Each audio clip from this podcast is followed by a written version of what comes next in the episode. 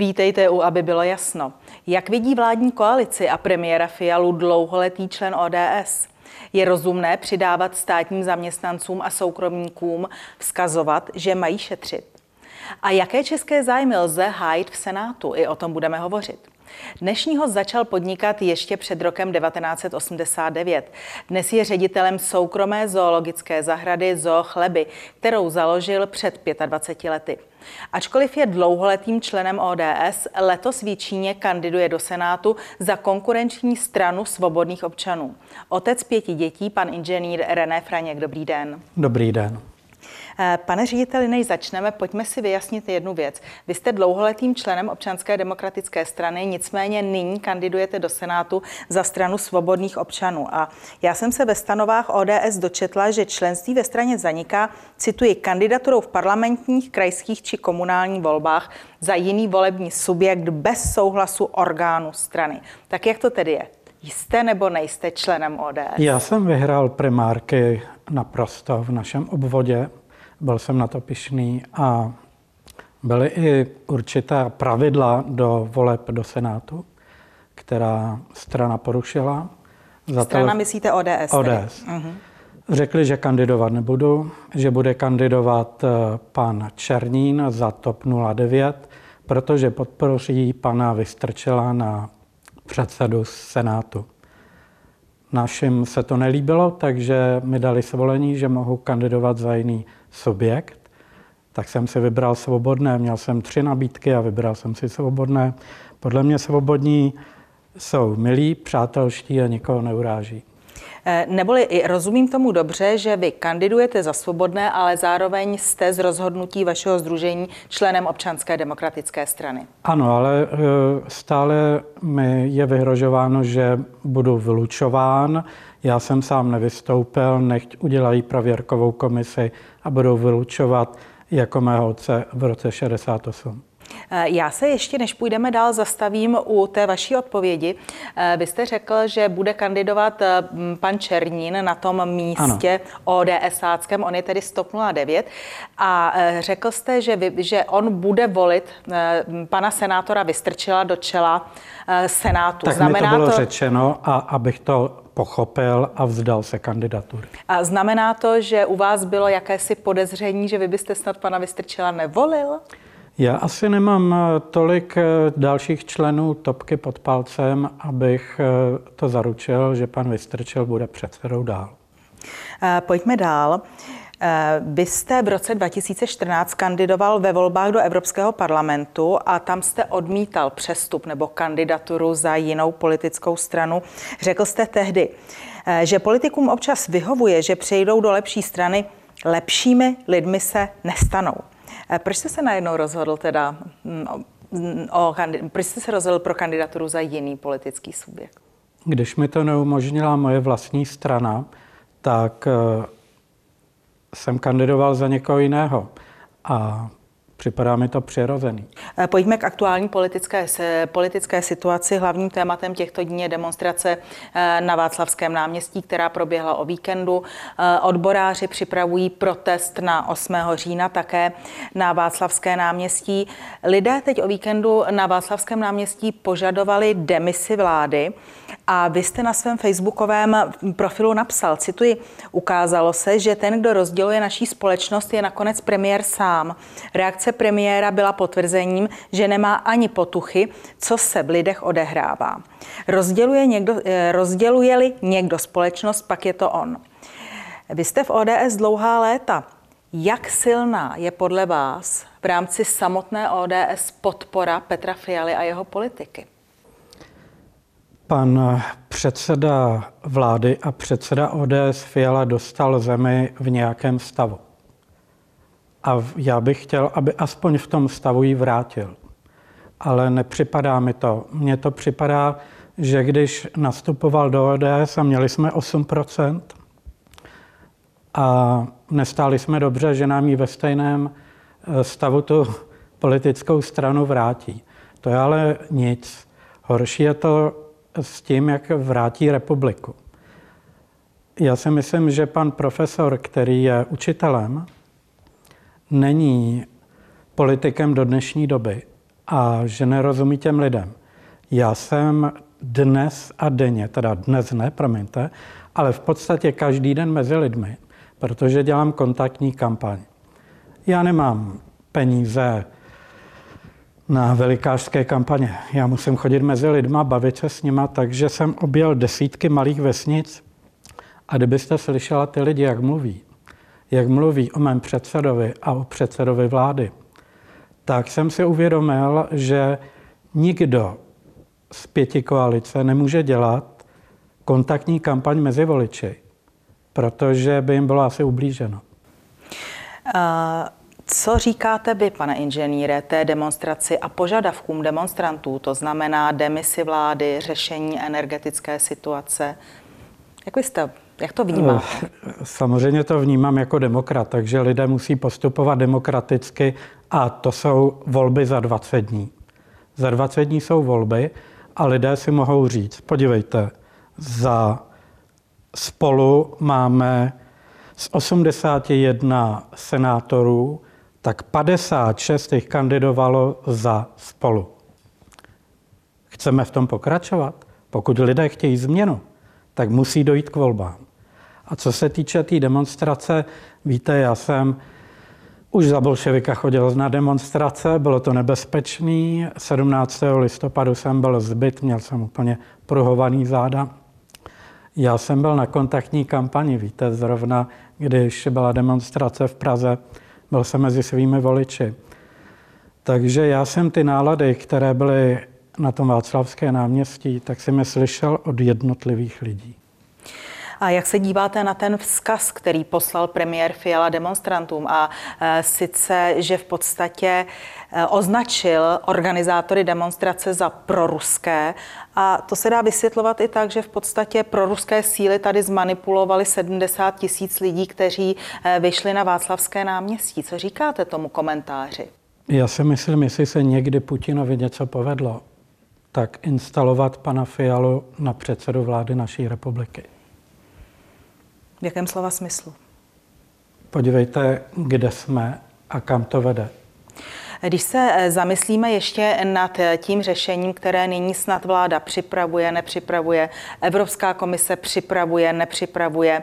Eh, já rozumím tomu, že vy usilujete o jedno senátní křeslo, ale co by podle vás bylo v tuto chvíli rozumným řešením nadcházející energetické krize, ať už ve smyslu jejího dostatku, anebo její dostupnosti z hlediska cen? Rozhodně je potřeba zasáhnout do Lipské burzy. Údajně je to právně skoro nemožné, ale já říkám, že to nelze provozovat do nekonečna, že je potřeba e, nějakým způsobem začít ukončit Lipskou burzu, alespoň tak, jako to mají francouzi. To znamená, přebytky ano, ty budeme obchodovat na burze, ale vlastní potřebu ne.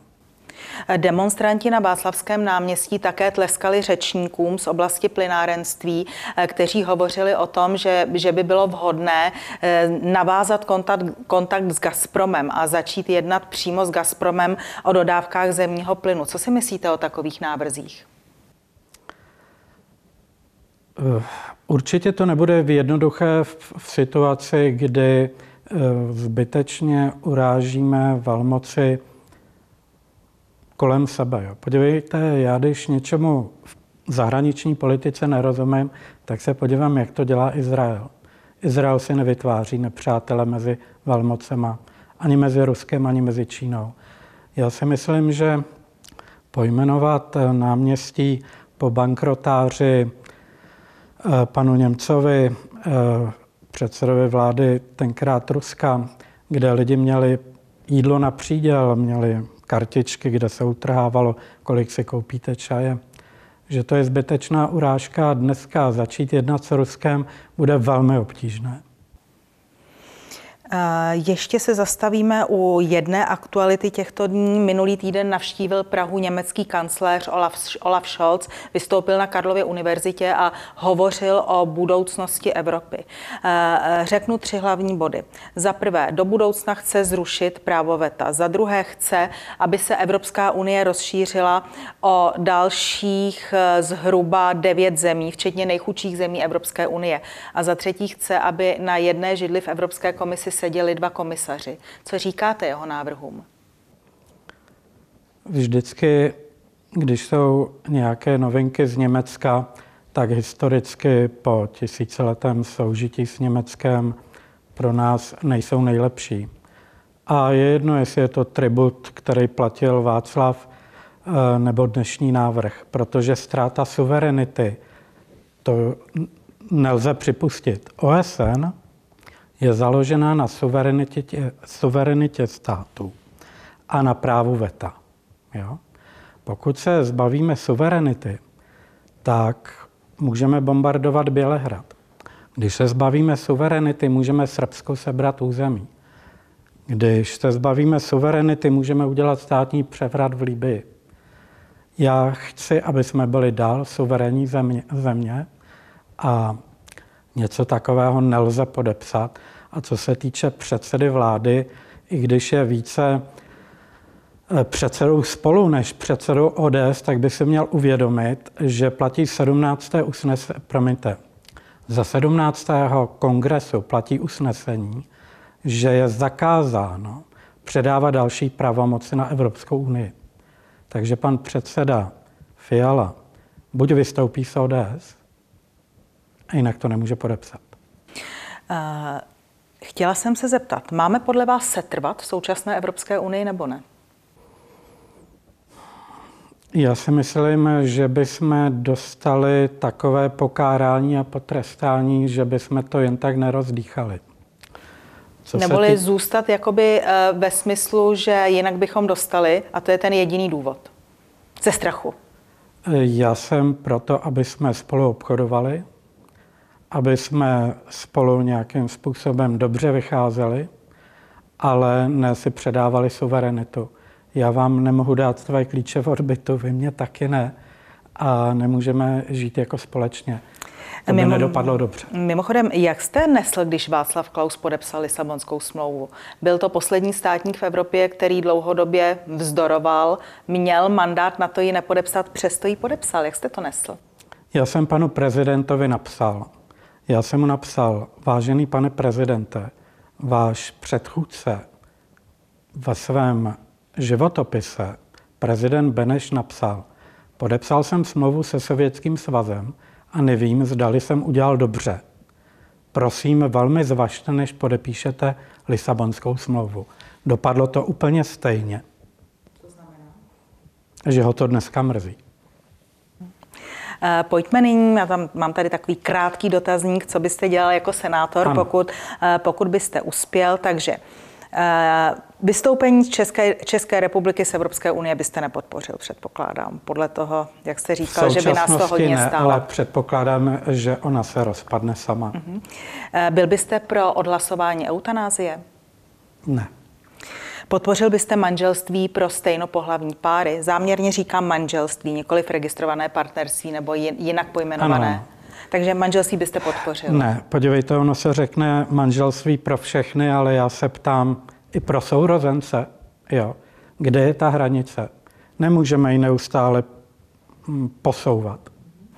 Eh, když byste uspěl, do kterého senátního klubu byste vstoupil, nebo byste zůstal nezařazený? Teď porcujeme medvěda, který běhá po lese. Určitě bych počkal na výsledky voleb a myslím si, že mohou být eh, dramaticky jiné než teď. Protože je-li teď mezi 81 poslanci 56 poslanců zvolených za spolu, tak předpokládám, že po volbách to bude jinak. Eh, jak hodnotíte práci eh, předsedy Senátu za ODS pana Vystrčila? Já vím, že z logiky věci myslím, moc dobře ne, ale... Ano, já si myslím, že pan Vystrčel by měl hájit zájmy lidí, kteří tu žijí. Hmm, a... a ne zahájit zájmy cizích států. To... Vy, ano, vy jste uvedl, že na rozdíl od mnoha senátorů nemáte ambice být senátorem Tajvanců, Ukrajinců či nějakého jiného národa, že kandidujete, abyste hájil české zájmy. Které to jsou? Kdybyste měl říci tři věci, které považujete za základní zájem České republiky, které by to byly? Tak rozhodně to budou zájmy nejen všech občanů České republiky, ale nejvíce na Čínsko a Nymbursko, protože tam bych byl senátorem. A víte, senátor je takový lokální ombudsman. Jo? Když eh, někde na úřadě, na kraji, na ministerstvu vyhodí občana nebo starostou dveřmi, tak by se měl ten senátor tam vlíz oknem a hájí dál jeho zájmy. A co se týče zájmu České republiky, tak určitě je to svrchovanost. Jsem pro mír. Dneska slovo mír už je v podstatě zprostý slovo a když mluvíte o míru, tak se na vás divně koukají. Eh, svrchovanost mír zájmy Nymburska. Umíte si představit, kdo by v tuto chvíli, když se podíváme na náš ústavní systém, máme zde prezidenta republiky, vládu, předsedy parlamentních komor, ale máme také bývalé velmi významné politiky, prezidenta Václava Klauze. Kdo by měl být ten, kdo by se teď měl zasazovat o mírové řešení? Já si myslím, že z Čechů to asi nebude nikdo, protože nemáme s Ruskem přátelské vztahy. Bude to asi někdo ze zahraničí. Předpokládám nějaká mocnost, byť lokální, například ten Izrael, který je za dobře jak s Ukrajinou, tak s Ruskem. Eh, pane řediteli, mm, teď se podíváme trošku na vaše podnikání, to je velmi ano. zajímavé. Vy jste uvedl, eh, že jste začal podnikat už před rokem 1989. Řekněte v čem? Co jste, jak jste mohl před rokem 89 podnikat? Víte, já už jsem podnikal, když mi byly čtyři roky, pěstoval jsem hrdličky a chodil jsem mi do Kolína na trh prodávat za pěti korunu. A z toho jsem pak kupoval rodičům dárky na Vánoce. Takže já jsem rozmnožil, co šlo, to jsem rozmnožil. I zvířata, které údajně nejde rozmnožit, tak nám se to podařilo. Máme první odchov na světě, dva první odchovy v Evropě, asi 10, 20, promiňte, 20 prvních odchovů v České republice. A před rokem 89, nebo i po něm, se ta zvířata prodávala. Dneska se darují. Jo? Já je daruji nějaké zo, ona mi pak daruje něco jiného. Takže, Takže vy jste choval zvířata choval už zvířata, před revolucí ano. a uh, obchodoval jste s nimi. Ano, ano. Uh, a co jste choval tehdy? Když vám byly čtyři, byly to hrdličky, ale ano. co to bylo těsně Víte, před tím listopadem 89? do Galiformes, do hrabavých. A vemte si páv, je třeba hrabavý. A tam jsou nejkrásnější ptáci světa, takže mnoho druhů bažantovitých, třeba miniatury pávů a podobně, to všechno jsem množil a dělalo mi to nesmírnou radost. Jak jsem říkala, už 25 let provozujete první soukromou zoologickou zahradu v České republice. Když se ohlédneme zpátky těmi dnes už 33 lety. Jak se podle vás vyvíjelo podnikatelské prostředí, když byste měl srovnat 90. léta současnou situaci? Ten začátek byl příjemný v tom, že jste si vyplnila daňové přiznání. Dneska já mám vysokou školu a moje IQ nestačí na to, abych to vyplnil. ODS vždycky slibovala, že na formátu A5 budeme moci odevzdat daňové přiznání. Do dneška jsem se toho nedočkal a musím platit druhé lidi, aby mi s tím pomohli. Já si myslím, že byrokracie je neuvěřitelná. Když vám paní z hygieny vleze na štafle a počítává mouchy v lustru, jo. Na to, to má náš stát peníze? No, to je ještě horší. Máte telefon, že vám přijedou spočítat slepice z Prahy. Já říkám, to je skrytá kamera, nebo to si ze mě dělá telegraci? Ne. Přijeli autem z Prahy tři lidi, spočetli devět našich slepic, udělali o tom záznam a zase jeli zpátky. Mají někde kancelář v Praze, tu já platím, topím, eh, topení, že jo. Všechno tohleto kvůli devíti slepicím, takže musíme být nesmírně bohatá země. Všude poslouchám, jak máme omezit spotřebu a šetřit. Někde jsem ale už nečetl, eh, že by se měl jakkoliv omezit státní sektor. To jsou vaše slova, která v podstatě ano, navazují prosím, na to, o čem tady hovoříme. Eh, myslím si, že se určitě shodneme na tom, že státní sektor by měl začít šetřit, měl by zeštíhlet, ale mě by zajímalo vaše řešení. Ve kterých oblastech by měl státní sektor šetřit? No tak vemte si, že máme tři nová ministerstva, která vůbec nepotřebujeme my na vesnici to vidíme jako darmožrouty a my si máme oblíkat eh, dva svetry a budeme živit tři ministerstva navíc. To je, to je chucpe. Takže jenom ta tři ministerstva a ne, ne nebo ne, ne, ne, ne, krajské ne, ne. úřady, nebo já, já nevím, eh, přece jenom ta státní uh, zpráva je opravdu obrovská a za Babišovy vlády ještě zbytněla. Ano, vemte si, že ke mně přijde nějaký kinder management, uh, dvě mladé dámy z veterinární zprávy projdou celou zoologickou zahradu a řeknou, že myši bodlinatky mají orosené sklo a zave- ta každá ta myš stojí asi 40 korun a zavedou s náma správní řízení od 300 tisíc do 10 milionů korun. Na to mají čas, energii a kancelář. Takhle je to všude. Ať jdete na jakýkoliv úřad, tak tam vidíte zbytnělost. A co se dělo, pane inženýre, když jste o těchto problémech hovořil v rámci občanské demokratické strany? Protože předpokládám, že jste, že jste o svých zkušenostech nemlčel. Ne, já jsem pravidelně vystupoval na kongresu e, s nějakýma připomínkama a e, tam to funguje tak, že se udělá nějaká komise. Jo. Já do ní naivně vstoupím, že něco změním. Tam se vypovídáte a vedení si to udělá stejně, jak to chtělo. Takže ať jste v jakékoliv komisi, pro vojenství, pro cokoliv, tak se někde vypovídáte a řešení bude takové, jaké chce pan ministr. Pane inženýre, strana svobodných, za kterou kandidujete, se silně vymezuje proti dotacím. Ovšem podle dostupných údajů vaše zoologická zahrada eh, mezi příjemce dotací patří. Vy jste přijal podle údajně serveru, podle serveru Hlídač státu téměř 21 milionů korun. Jak vy se díváte na dotace?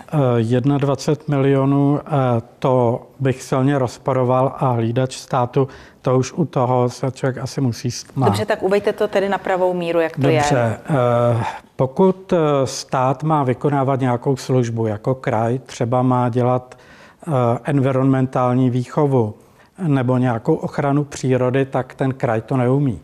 Takže kraj si najímá lidi, kteří to udělají. Většinou jsou to ty útulky pro ty zvířata, která jsou handicapovaná, někdo se o ně stará, jo? A nebo jsou to zoologické zahrady. Takže my dostaneme půlku na učitelku, nebo půlku na učebnu, nebo půlku na mikroskop. Ale eh, abych dostal na provozologické zahrady, to dostanu naprosto výjimečně někde takhle za desetinou čárkou na zvíře, které je v červené knize chráněné a stát má zájem, aby v zoologických zahradách se primárně chovaly zvířata, které jsou v červené knize. Ale jinak eh, my si vyděláme na provoz, vyděláme si na investice a co se týče té ekologické, dneska environmentální výuky, to se dělalo v zoologických zahradách vždycky a pokud nám na to přispějí, tak ano, protože i pravicový člověk, když vidí, kam jdou dotace, tak pro pravicového člověka je to jediná šance, jak dostane zpátky legálně svý daně. Jinak je dostane někdo úplně jiný, komu je ani nepřeju. Takže to byl pan inženýr Franěk, kandidát svobodný do Senátu na Jičínsku. Děkuji vám za rozhovor.